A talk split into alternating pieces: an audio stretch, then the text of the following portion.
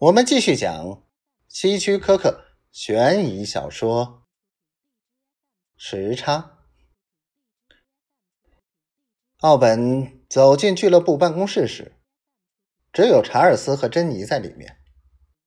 奥本一手握着手枪，而另一只手拿着美国人的消音手枪。这是怎么？没想到吧？你们俩应该都没想到吧？没想到我活着。珍妮向他走去，但他用手枪指着他，让他别靠近。真笨，请美国枪手来杀我。你应该自己下手。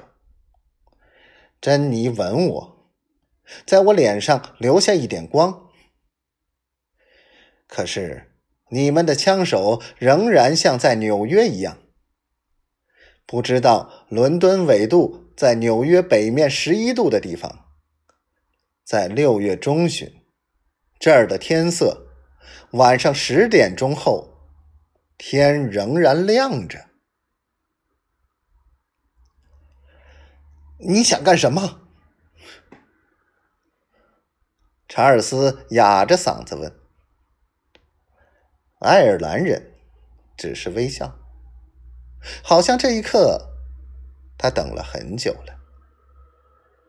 当查尔斯向桌子伸手时，奥本立刻扣动扳机。